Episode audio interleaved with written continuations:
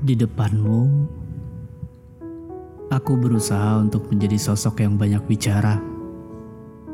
Ketika sebenarnya diam adalah senyamannya rasa. Di depanmu, aku berusaha untuk menjadi seorang pencerita. Ketika sejatinya pendengar adalah aku yang sebenarnya. Tidak, bukan topeng yang aku kenakan. Aku hanya ingin menjadi apapun yang bagimu baik, yang menurutmu menarik. Meski aku mengorbankan diriku demi kamu. Tidak, bukan berpura untuk bermuka dua. Karena yang aku lakukan bukanlah dusta. Aku hanya sedang berusaha berubah, sedang bersikeras mengubah, agar kamu nyaman dan tak berbalik arah.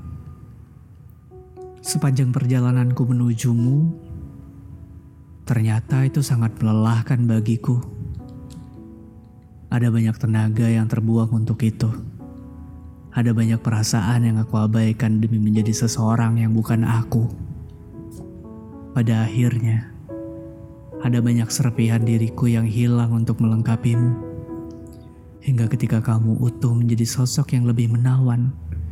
Ketika itulah aku hancur berantakan, habis untukmu dalam peran yang melelahkan.